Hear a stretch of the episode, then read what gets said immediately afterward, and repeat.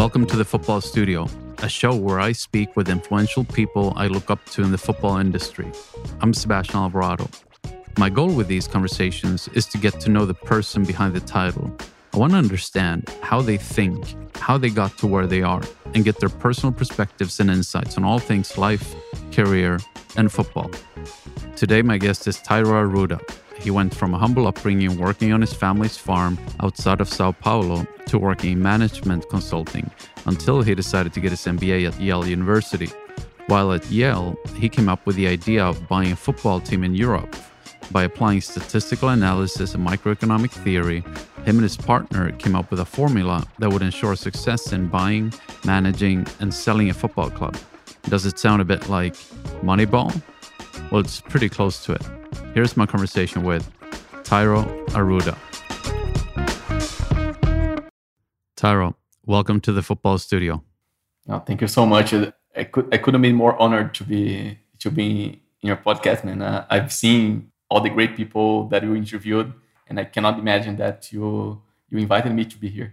Well, I'll tell you, there's a lot of reasons to invite you here. I, I, remember from the moment I first met you and you were telling me what you were up to, you know, I was quite fascinated and also thinking that this guy must be crazy, that you're kind of doing one of those things that a lot of other people would sit at the bar with their friends talking about, you know, man, we should buy a club, or this is how I would do it. Or we complain about, you know, owners and precedents and all of this, and we're all experts and we talk about it. But you're actually somebody who is doing it. Just to make things clear, I also think that I'm crazy. but uh, at the same moment, uh, I remember, as you said, like uh, it's difficult to imagine buying a club, right? And for me, it wasn't different. Like uh, when I was a child, I wanted to be a soccer player as everyone else but didn't it didn't happen to me for sure, of course. But then like uh, I started playing video games when I was young and saying like, oh, uh, you know, Elifoot or Championship Manager, Football Manager, and I, I, never had that idea of oh, one day I can have a club, right? That that was impossible, even for a dreamer, you know. And for some reason, I I, I came to Yale and doing my MBA degree, and I organized a soccer conference there that uh, preceded uh, the Princeton one and for some reason, I found that, you know what? I can buy a club, right? Why not? Like, what, what, what stops me to do so? And then I started like understanding the industry, and I felt that I felt empowered to to pursue this career, and I felt like this is possible. And now, like you know, one year and a half later, when I had the idea, it's kind of for me it's a crazy thing till now, but it's a lesson that I got from myself and that I can pass through, which is nothing is pos- impossible in the world. Everyone can just dream and do it. Totally. And we're going to get into a lot of the details. We're going to break it down. Um, how do you typically introduce yourself to somebody who you meet for the first time? So when they ask who you are and, and what you do? Hmm. That is difficult, man. I, I don't even know to answer to myself or to my father who I am, right? uh, I used to say to myself in my interior that uh, that I'm just a dreamer. But uh, of course, when I when I'm talking in a meeting, for example, to a club owner that I want to buy the club, uh, I would say some professional things that I have like 10 years of working experience in management consulting firms in the US and Brazil, and that I studied in Yale and did my master degree, and then I studied soccer for two, three, four years that I organized a conference and that then I studied and and now I'm there to buy their club. In order to get to know you um, on a little bit more of a personal level, tell me about your um, about your background and your story up until this point. So I I was born in, in a very small town in the countryside of São Paulo state in Brazil, and uh, my parents are medium low class, you know, and my father has a farm in which I worked when I was a child to help him on agriculture, livestock, and then I worked in more like uh, like even construction sites uh, before getting to college. And for uh, my father always helped my mom, of course, always helped me to to understand that uh, like education is the path to grow, and and then at some point, I got to a, to a college in Brazil to study computing engineering, which I regret at this point, but at the time was the best course to, uh, to go. Uh, during the college, actually, I started my first company. It was a computing school. Uh, I got some knowledge on, the, on that side as well. And then I started after the, the school, I started my career in management. I worked like for 10 years, as I said before, on consulting firms, uh, was like management consulting firms, in which I grew in, in more like a generalist career. So can say that I know a bit about a lot of things, but not something very very specific, but a lot about uh, something very specific. But this career helped me to to understand the you know the concepts of the each industry. I worked like in even in hospital, government industries, and oil and and retail, everything, and different areas until I got to uh, to my to do my MBA degree at Yale, and the MBA MBA uh, it was like my my time that I could uh, talk to myself and say, look, I'm 32 years old. What I can do from now? What I want to do in my life? I was always an ambitious person, and I would like to dream the highest as I can and try to achieve that. And during Yale, I just had this idea of buying a soccer club, and I started preparing myself. Of course, it, it's not like uh, something that you can just dream and do, but you know you need to prepare yourself. And like I, I studied like a lot and talking to people and doing my network and my strategy, and until I got to this point where I feel very uh, empowered and comfortable that I can buy and run a club. What's your um, footballing background. You mentioned, um, as so many others have had the dream of making it as a footballer. What's your background in it? Nothing. I don't have anything in football, but it's not something that you cannot learn. Uh, you just, if you dive into it, you learn it. And, and I, nowadays, I feel that I, I learned so much in the past few years that I can I can talk to anyone in you know in any level of, of soccer, even like uh, in in management of a club like two days ago, I was talking to the vice president of Barcelona and and how to run a club, right? So something that you can just stop and and learn. You just need to be focused on on that. So I, I don't I don't say that look, I, I just don't have the the background on that, but I rely on a lot of people that I knew in the in this industry and to learn from them. And and at some point I'll, I'll, I'll know how to do it. A lot of people would be intimidated and scared even to talk to those people. What role does confidence play? I think confidence is built upon a time. So of course in the beginning i didn't know how to talk to these people but i knew finance i knew marketing i knew you know hr strategies uh, i was in management. So it doesn't these kind of things doesn't change from industry to industry you know? So uh, finance is financing everywhere right? So when you have this uh, this mindset you can talk to anyone in any industry. Uh, and i remember talking to people after my conference in, at yale uh, one of the persons that I remember to talk a, lot, a lot about it is was Ebru Köksal. She was former CEO of Galatasaray and she was a Harvard student. So like a very knowledgeable knowledgeable person. But i uh, i remember at the time that i talked to her uh, presented my my project she was very skeptical that i didn't have the knowledge or the experience the background to to execute it. But i remember that i was talking like kind of in the details and i was challenging her to uh, you know what i'm doing wrong here. Like tell me where i didn't realize the truth of soccer. Like and then she was like she couldn't uh, challenge me on my assumptions. At that point i remember like i started getting confidence because i was challenging the person that run galatasaray for so many years. And i think like um, confidence you build every day. So you mentioned you went to yale university being one of the most perhaps prestigious universities in the world while at Yale, you started the Yale Soccer Conference that actually got a good amount of attention. Uh, I remember even when some of the first times that I heard about it, I was making the assumption that it had been around for quite some time. But actually, it's a, it's a very recent thing, and you're one of the co founders of it. Um, how did you go about that?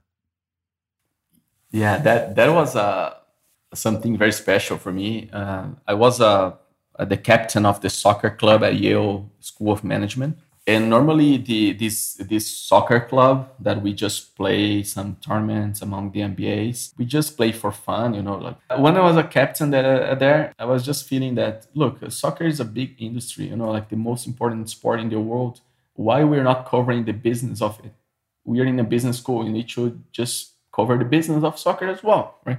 So then we invited uh, Fernando Palomo to be a guest speaker at some point and he came and and and it was a great success. So we we brought Palomo and we we we filled a room of uh, people interesting to to hear him, you know. And after that speech, we felt that look, we need to organize a conference because people really liked Palomo and soccer is a passion for most of people here. And then we just had the idea of organizing this conference. And of course, it's so difficult to do it for the first time for especially, right?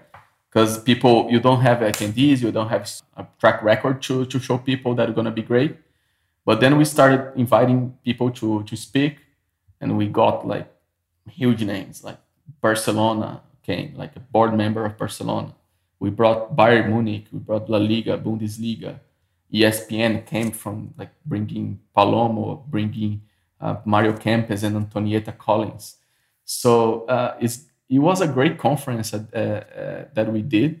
And I remember that we, in the beginning, to, to invite speakers was so difficult because people was very were very skeptical about it. Like, oh, how do I know that are gonna work? Like they needed to book their their flights to come, and they they were not just believing it. I remember like two weeks before the conference, I started getting calls. I got a call from Liverpool, and Liverpool said, "Look, we wanna bring someone to speak at your conference. And I said, no, we don't have any more rooms for anyone to speak. You know, so I had to say no to Liverpool.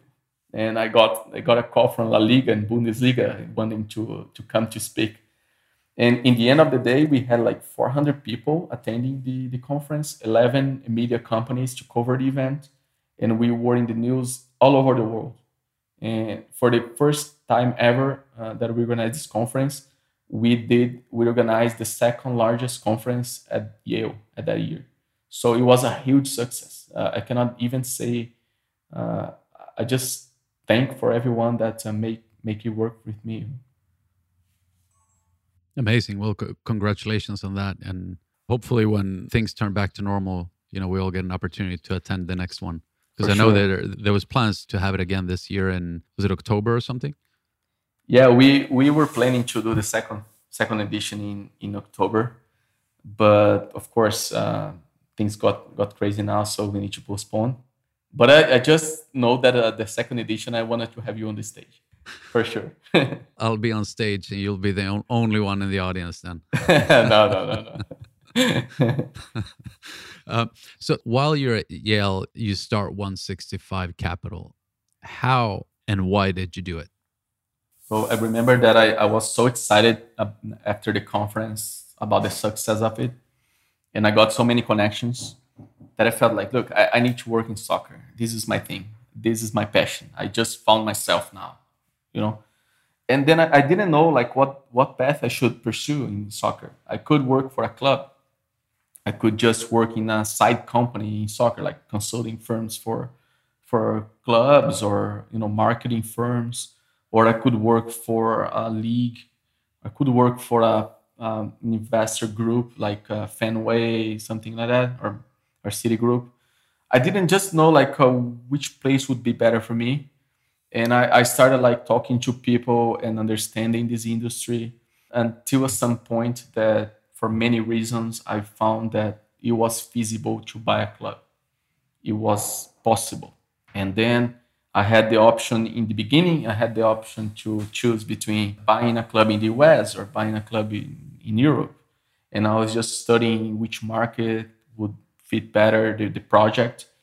And, and then I started studying, studying, studying, and reading financials of clubs and seeing like, and then realized that soccer, the soccer market is totally different uh, depending on the country that you're talking about Uh, there are countries that you, you can make a lot of profits from uh, with a club. There are countries that you can never make a profit uh, and sustainable, etc. So uh, until a point that I got some knowledge that I felt, and, and then I, I, built a project that uh, that I was like studying, and, and I, I built this project, and then I felt like, look, now it's time to start a company to buy a club, and then we started 165 Capital, and 165 is because we were studying at Yale and the address was 165 Whitney Avenue. So it was the 165 capital is more of an honor to, to Yale that made that possible.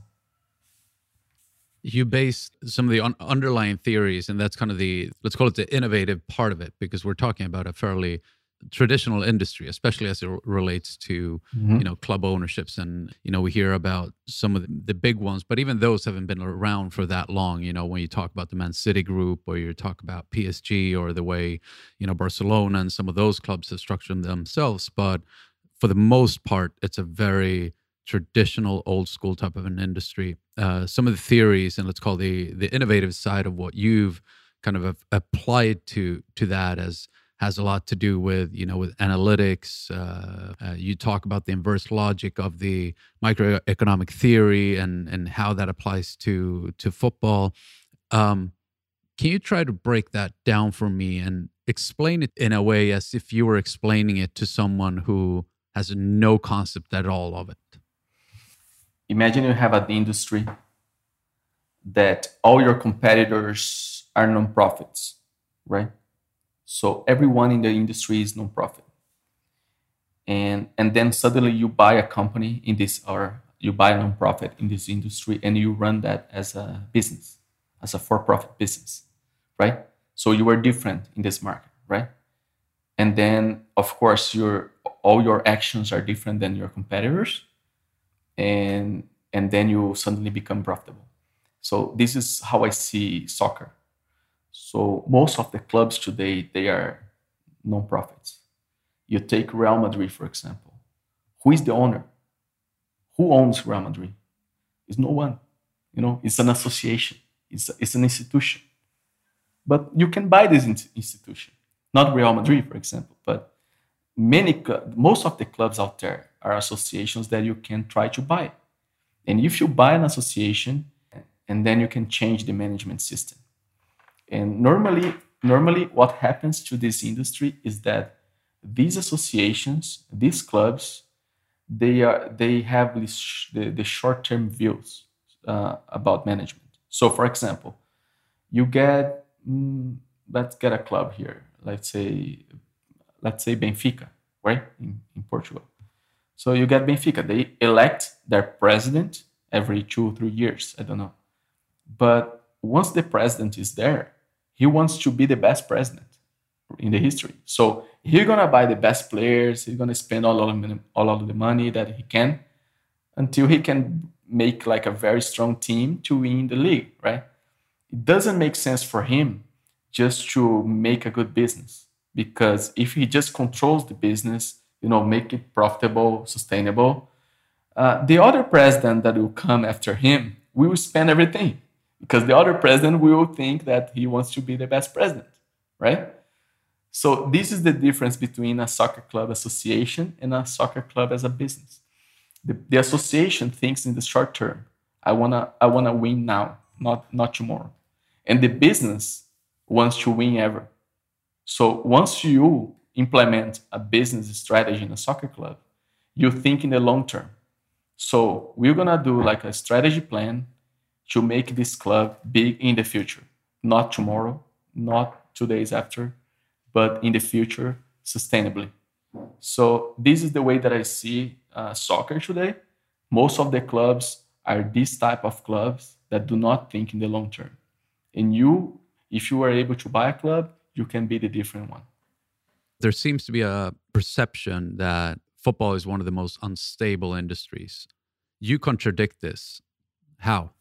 Right, right. Not not only me, like, but I read the the book of uh, Stefan Szymanski, one of the most famous books in, in, in soccer, which is called Soccernomics.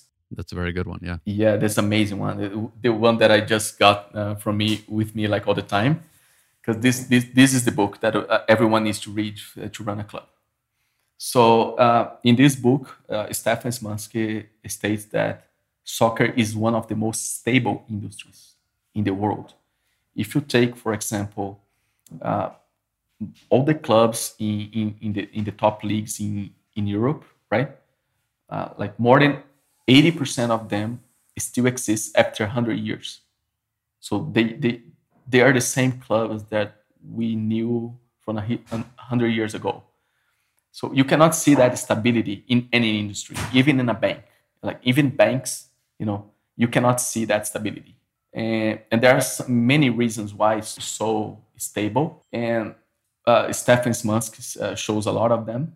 But I'll tell you one that is not in his book but I think it's one of the most important ones, is that uh, clubs they have a lot of debts, right? So uh, most of the clubs you get you get in Portugal or Spain or whatever the country, most of the clubs are insolvent.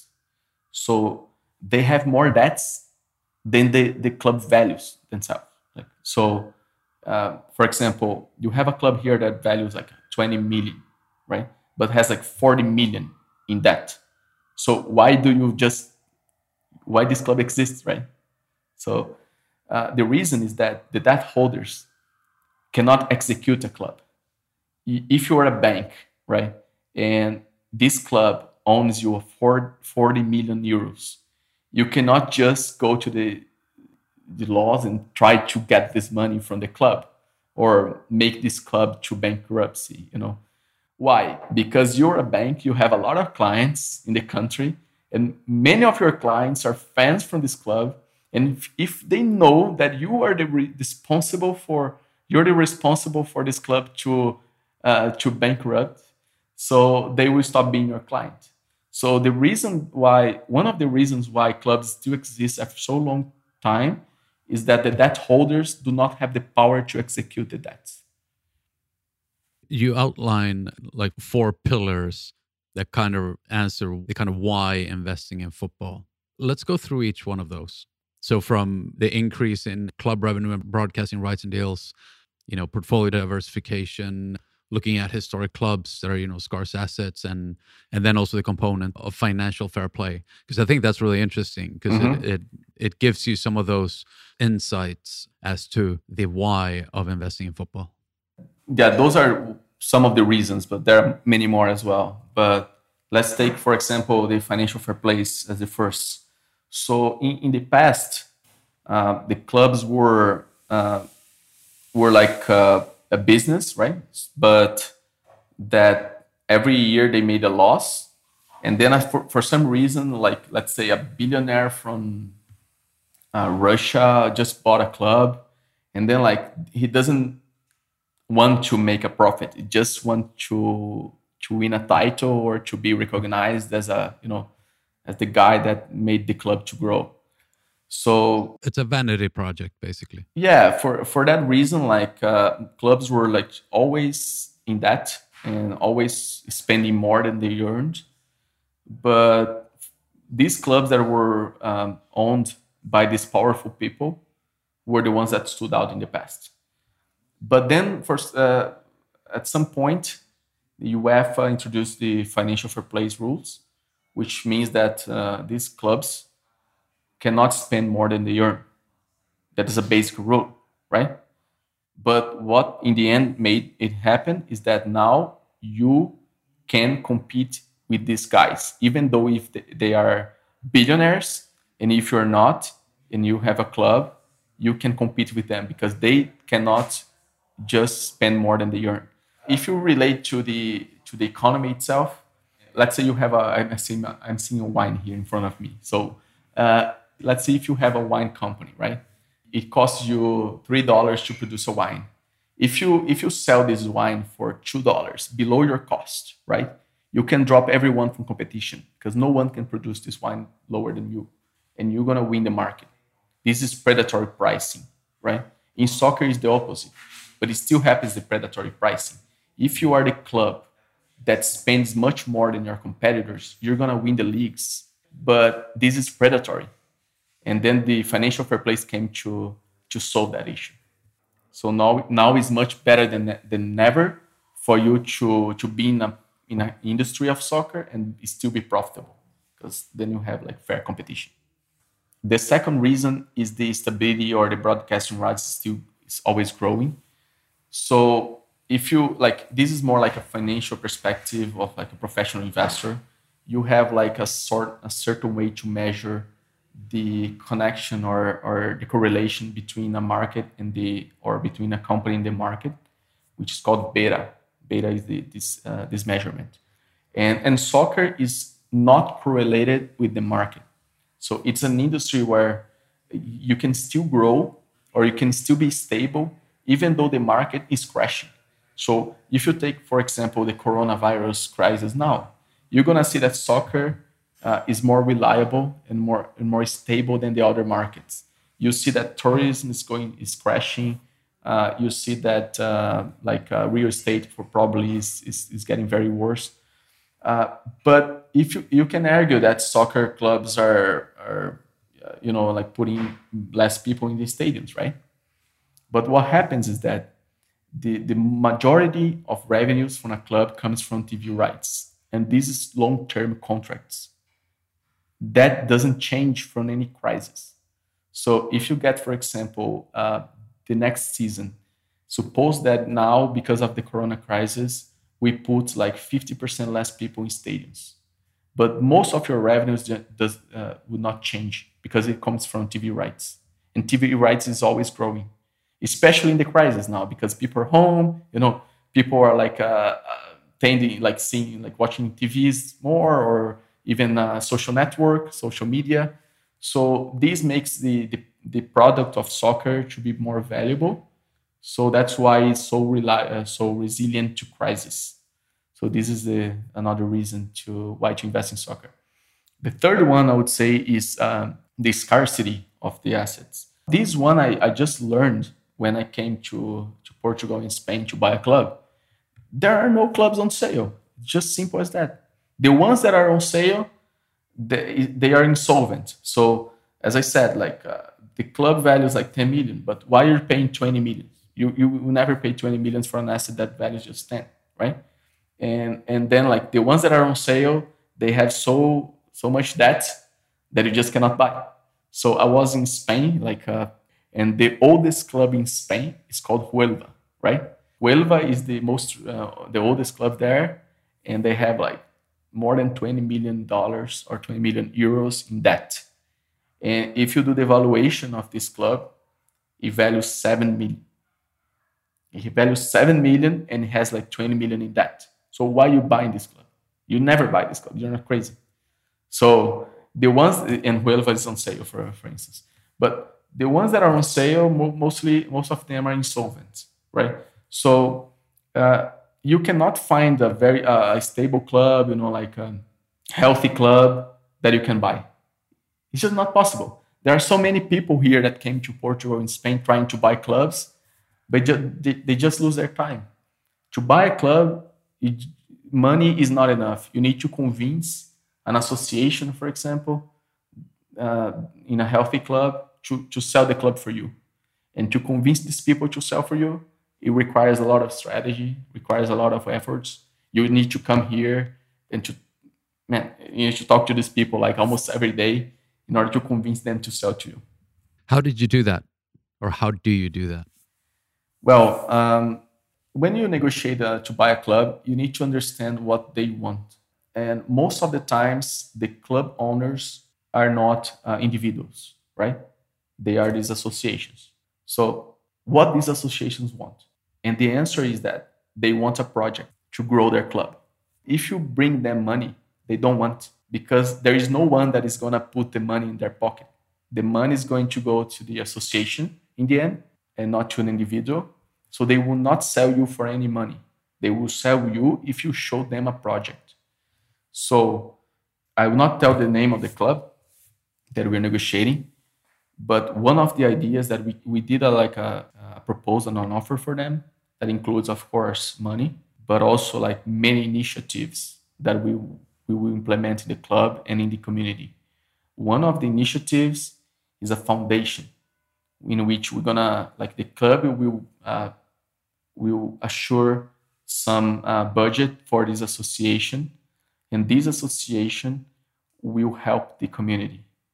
So, for example, in the Corona crisis or in any uh, you know catastrophe that can happen, so we are assuring that uh, some of the money that we make goes to this foundation, and this is the kind of things that these sellers want to hear that we are engaged with the community, that we are bringing a project for the club, a project to grow uh, the club on the field as well. So there are many investors that came to Portugal and Spain. They just want to to absorb the club you know brand for the owner. Like the owner can be just from a billionaire unknown uh, unknown billionaire in the world that, that just can be like a, a, famous guy just because they own a club now. So but they just don't not don't have this uh, this this project to to take care of the club. Or other other investors come just to uh, to earn money from players transfers. So they just use the club as a bridge to bring players you know the player plays well and they sell the player and the club never wins anything right? And they make a lot of money. So there are many kinds of investors in this market but these kind of these guys they fail to buy clubs. They are failing to buy clubs nowadays because people know what what their the reasons behind it yeah, there's a fair amount of groups and people who are interested in buying clubs. I mean, I see it even from this end, you know, Americans and, and American companies kind of wanting to get into it.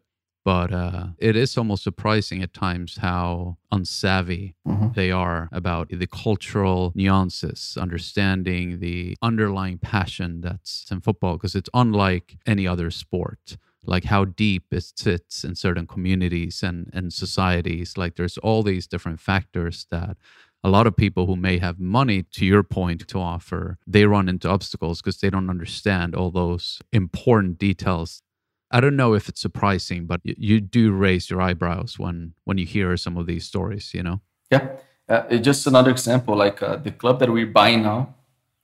A company came here to buy this club and offered twice as much as we are but they couldn't buy this club as twice as much. Talking to the vice president of this club, he said like, look, the guy never came here to talk to us in person. he always sent someone. We don't know yeah, who is this there guy. You, go. you know, so they don't want the money. The money is just like something else because it goes to the association, not to their pocket. So you need to come here to take care of the club, you know, like to say, look, we are going to grow the brand uh, we're to engage with the community we're to grow professionally on on the on field you know like grow and, and, and try to to win titles. We're not here as a chinese billionaire to buy a club and just uh, to get the brand for himself. We are pers- we are people that brings a project to this club. So this is what's the, the kind of things that they want to hear in order to sell the club for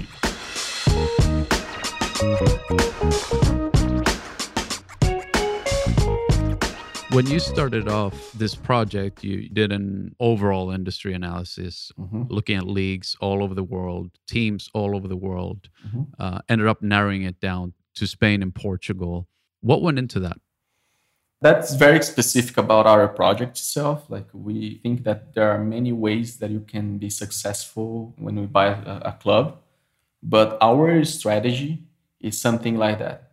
We want to buy a club that is strong very traditional, very historic club that has a big fan base. But for some reason, today they're not in a good condition. So we want to turn around this club, unpack the, their, their commercial potential, and engage again with the fan base and grow in division.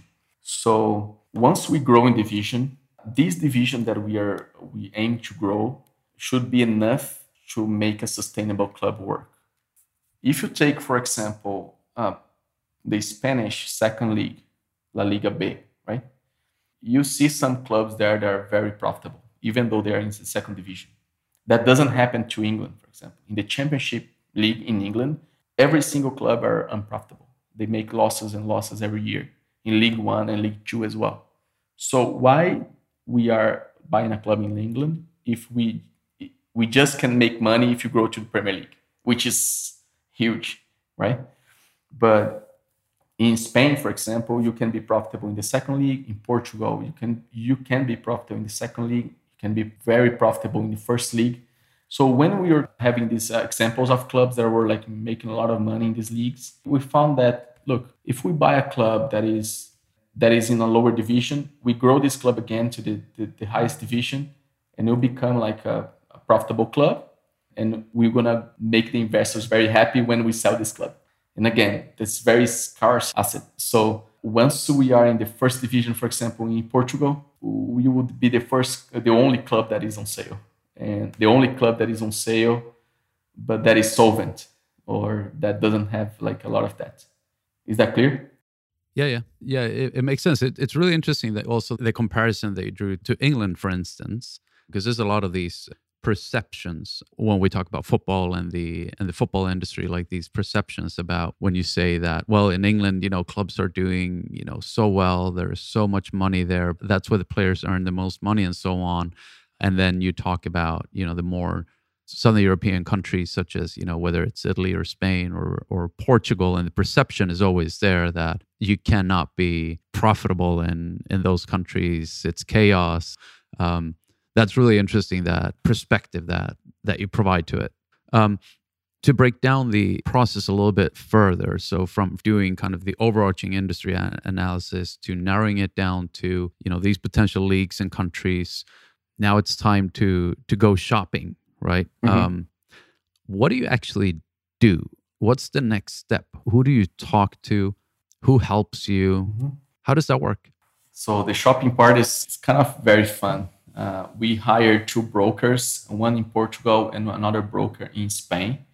They are people that um, are very connected. They know the owners. They know which clubs could potentially sell. And these people schedule for us uh, visits, and we talk to. We come and we we spent a, more than a month traveling around and meeting the president of the clubs, the owner, the owners. And what we do in these meetings uh, is first we we ask for for their financials.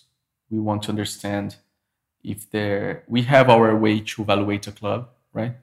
So we want to understand if they are insolvent uh, for the first thing. The second thing is that we want to understand the willingness to sell. This is a very important thing because it can be a waste of time if you are negotiating with the owner and after two or three months the guy just give up doesn't want to sell anymore so uh, we don't have that you know uh, time to spend.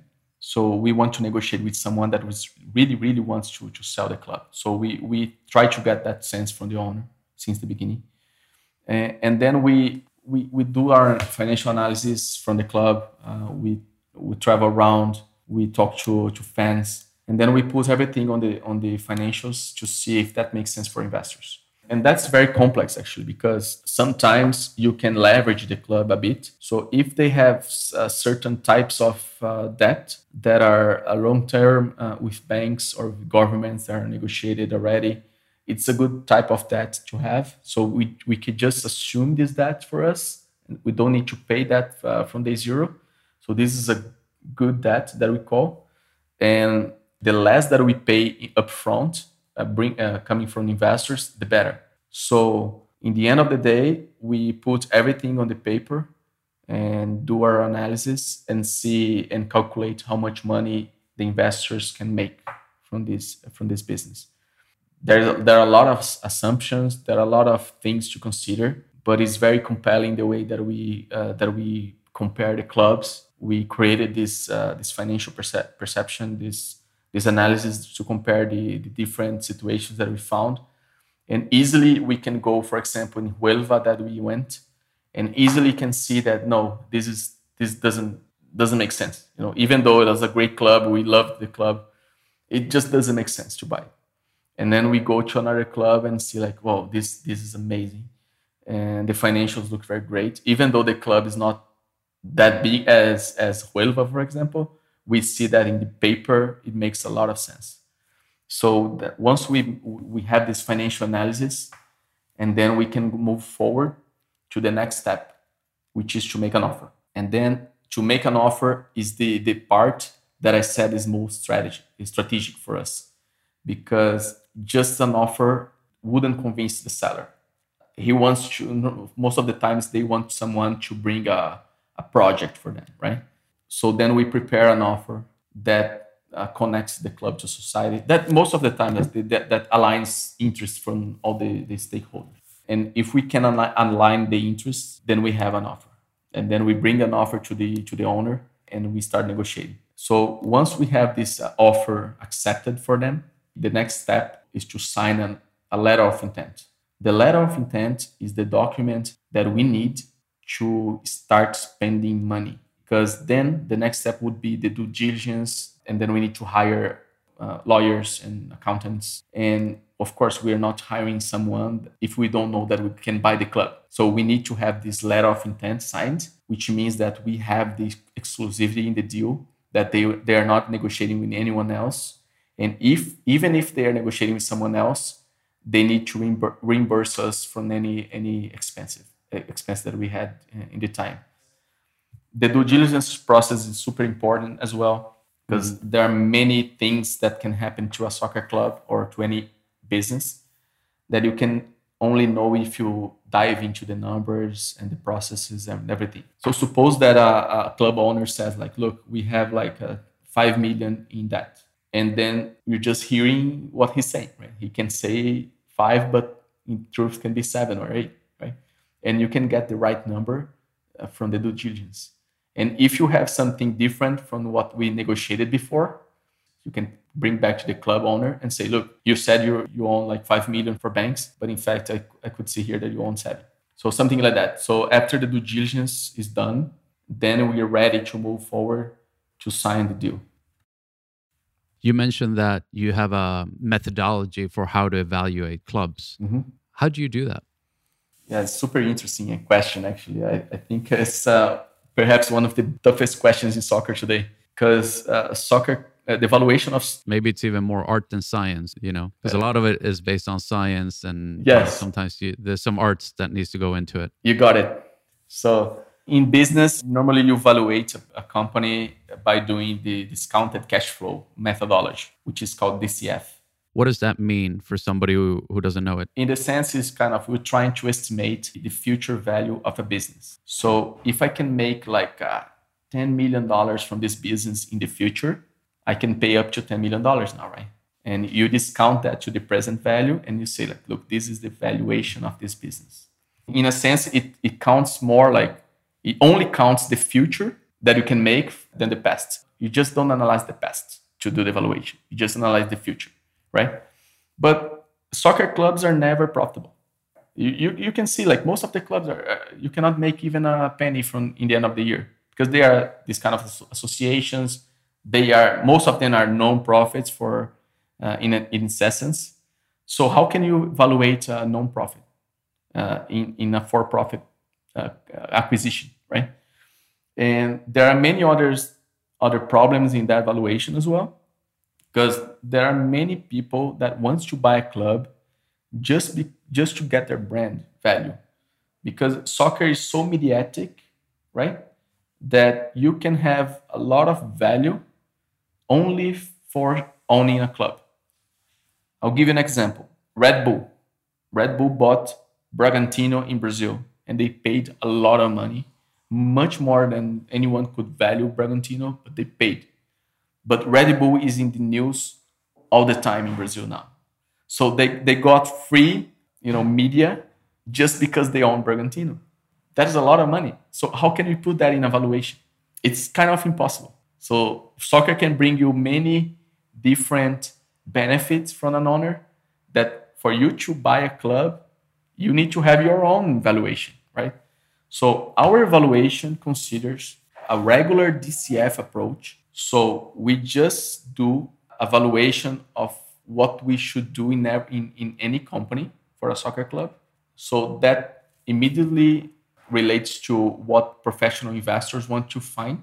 But when we, let's say, we have evaluation of, we value a club of 10 million euros, right, in our methodology. Mm-hmm. But we know that the owner cannot value the club the same way. So we try to find a club that the owner does not know how to evaluate that club so that we can buy in a cheap price But we, at the same time, we know that when we're going to sell the club, there will be owners, there will be uh, investors that will value other aspects of the business. So they will be willing to pay even more than we are evaluating the, in the exit. So this is uh, something that we consider as well. We, we definitely can buy a club in a lower price than it values, and we definitely can sell a club in a higher price in the future. Take me through the investment structure of the fund. How much are you raising from how many investors and what types of investors are those? So we are raising 8.5 million euros. We expect to have from 10 to 15 investors maximum. The minimum investment is 170,000 euros. That comes from um, uh, in an invitation basis. So it's not an open fund. So we cannot just anyone can invest. Needs to talk to us, and we need to approve, or we need to invite in person. And the reason is that first because we need to comply with the rules and the rules of uh, private placement, which is the, the name. It should be by invitation. And second, because we want to have a concise group of investors. All of our 12 or 10 to 15 investors will be people that are, you know, renowned in the world that doesn't have any any personal problems, you know. And so we need to approve them to be with us. Some of these people we call them as smart money. That they should they will not bring only the money to the table, but also they're a device for us because uh, we need to understand that even though Danilo and I are my, my, partner, we we are confident that we can do a great work, but we never worked in soccer before. So uh, whenever you have a, a, big problem to solve, who who can we call to to help us to decide some, or of some big matter? So we can call the investor and say, look, you as like a businessman or you as like a, a media professional from soccer, how do you go to this with this problem? Know? you mentioned the structure and, and the structure. There are two type of gains when you have a company. You can have a gain from dividends or you can have a capital gain. For example, you can buy a company and you do not have any dividend any dividends, but then you sell your shares. But your shares now you sell for a higher price. So you had you had a capital gain from your shares, but you didn't have dividends, right?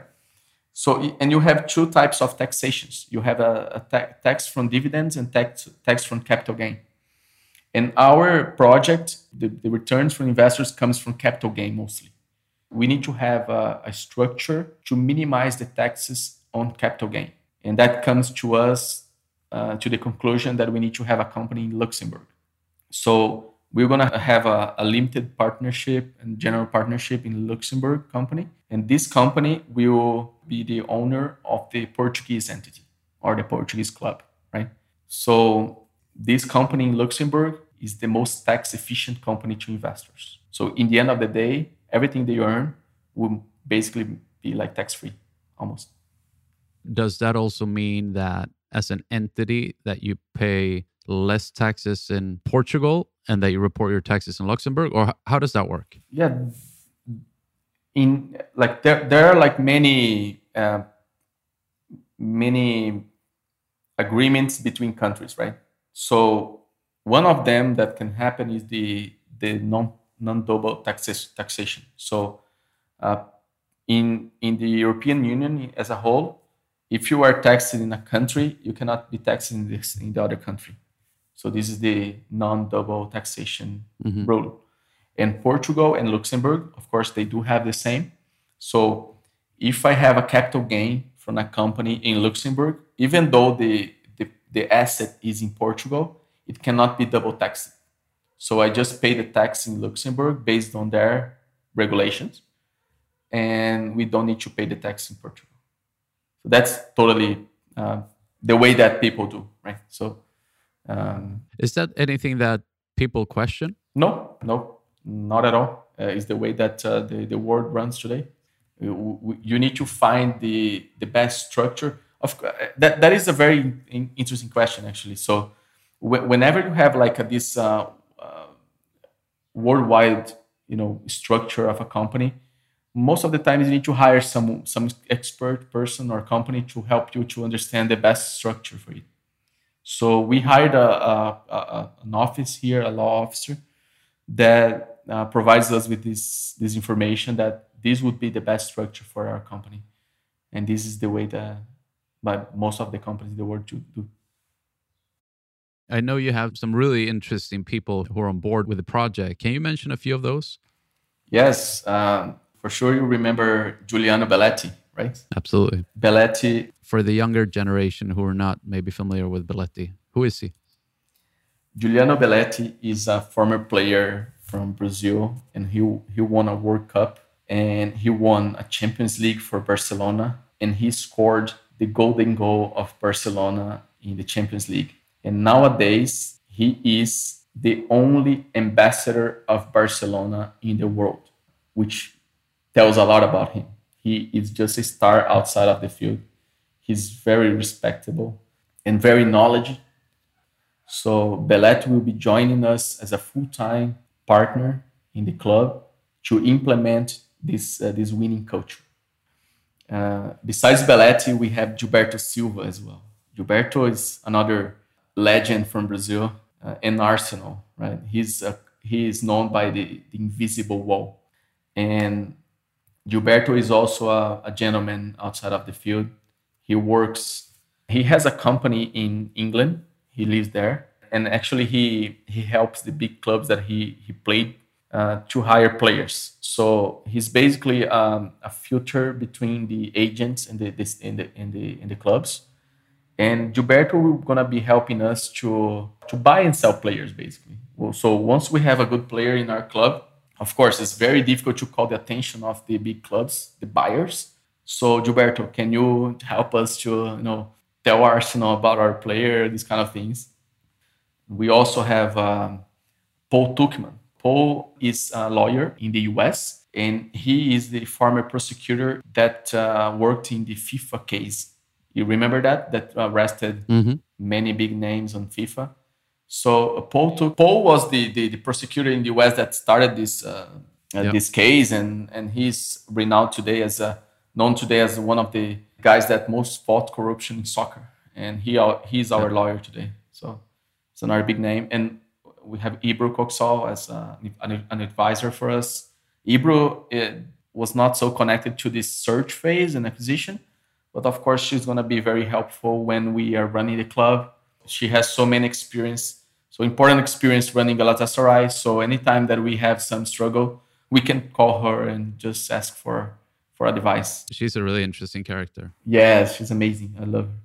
There are some other guys in, in Brazil and that worked for São Paulo and Palmeiras that that will will be our advisors. Very interesting. Um, understand that in the um, in the model that you guys have built, promotion plays an important role mm. in mm-hmm. it, right? Yeah. So it's built into the model that the team will be promoted within X amount of time. How do you go about calculating the probability of promotion? Yeah, so that's the core of the, the strategy actually. So if you take the book Soccernomics, you can understand that soccer is probabilistic, as any other sport. If you take like a Moneyball, for example, it's all based on probability, right? So now, like uh, in baseball, you need to hire you hire players based on numbers, right?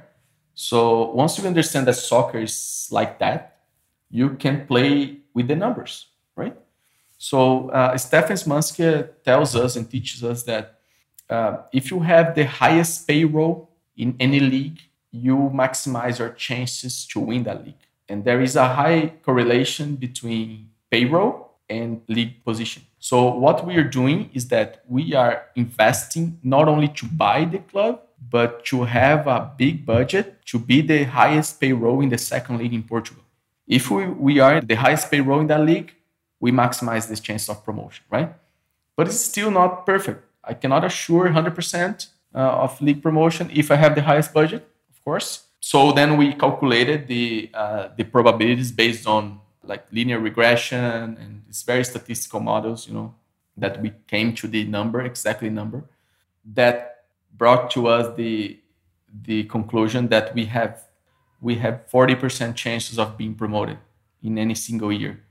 So if I have 40% in a year, in two years, I can almost be sure to be promoted, or in three, or in four, or in five. So what I need to assure is that I, I still have the highest payroll in, if I'm not promoted now, in the next year, in the, in the third year, in the fourth year.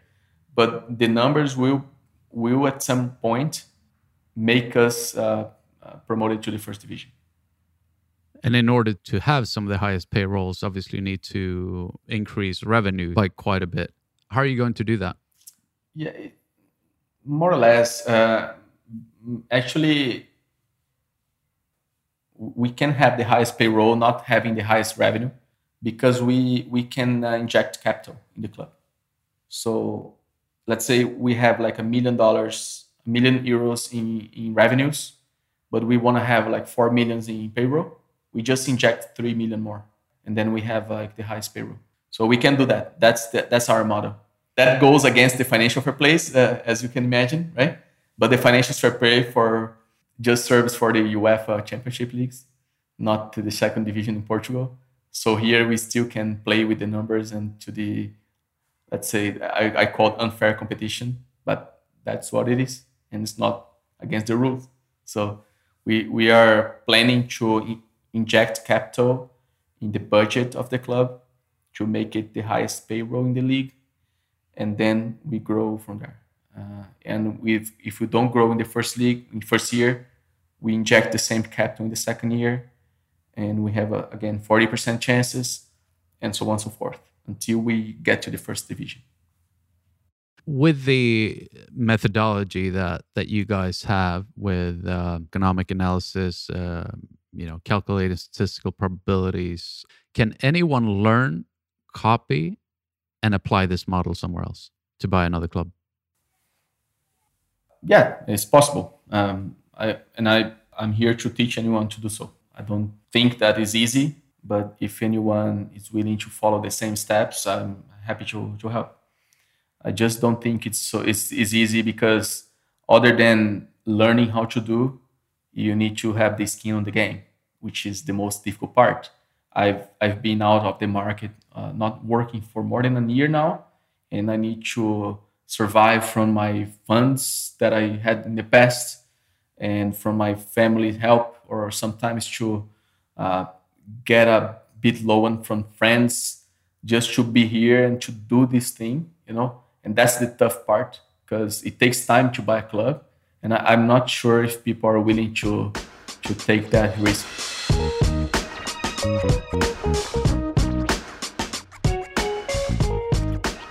We're getting towards the end here. I want to shoot a set of uh, rapid fire questions. If there's anything you want to elaborate on, feel free to do so. Um, you already mentioned your favorite team, Sao Paulo. If you can't say Messi or Ronaldo, who's the best player in the world? I like Mane, actually. What's a recommendation to someone who wants to follow in your footsteps? Do an MBA.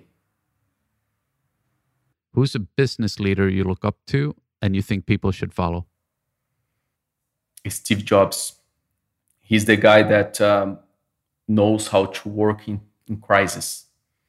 And it's easy to be a, a businessman when the time is, is flourish, but it's tough to be a businessman when you have a crisis in your face. You already mentioned uh, Soccernomics as one of your top books. What are some other uh, book recommendations that you have?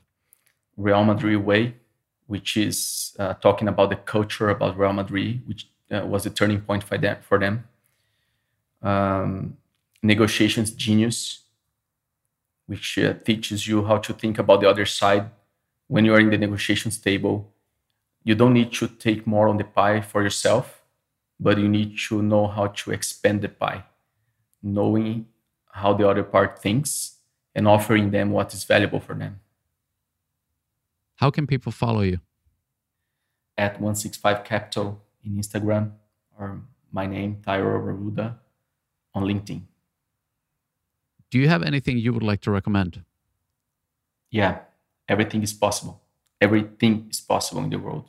And this journey that I'm doing now is just starting but I have much bigger dreams, and I'll I will pursue them. And that's the the thing that I recommend to everyone. If you're not thinking, uh, if your if your dream doesn't scare you, you're not thinking big enough. Last one. Who do you think I should interview on this podcast? I think you should interview Belletti. He will give you some some different insights from soccer. That would be fascinating. I can I can help you to talk to him. That'd be fantastic. Absolutely. And and it would be in addition to you know obviously his journey and everything that that he has done, but it would be really interesting to also hear his perspectives mm-hmm. on the project. Yeah, that that would be great. Yeah. And a, a, sec- a second person, Stefan. You should interview Stefan. Stefan Szymanski. You know him. Yeah. Yeah, Stefan would be great. I don't know him personally at all, but uh, Stefan would be a really good one. I've obviously, you know, read read his books and, and followed him for for quite some time. He's incredible. Fantastic. I'll hit you up on those two for sure. Uh, Thairo, thanks so much for your time and, and for sharing. I mean, I don't know, maybe you even shared more than you're supposed to. I feel like, you know, I haven't gone to Yale, but this was really, you know, a second uh, master's uh, degree that I got here over the almost past couple of hours. So I appreciate it very, very much. I'm, I'm sure people will appreciate it. I mean, it's a, it's a fascinating subject. It's one of those uh, unachievable, crazy dreams that a lot of us in football have had. You're pursuing it. So all I can say, man, you've you've already succeeded. So congratulations on that, and best of luck as you move forward. Oh, Sebastian, you have been so humble. Humble. You you know everything that I said, but uh, I just need to thank you for for doing that with me. Like uh, I, I'm I'm sure that you need to to work hard on editing everything that I said to make make things better for for people. But I just been honored to talk to you and see him again. Thank you. Thank you so much. Thank you.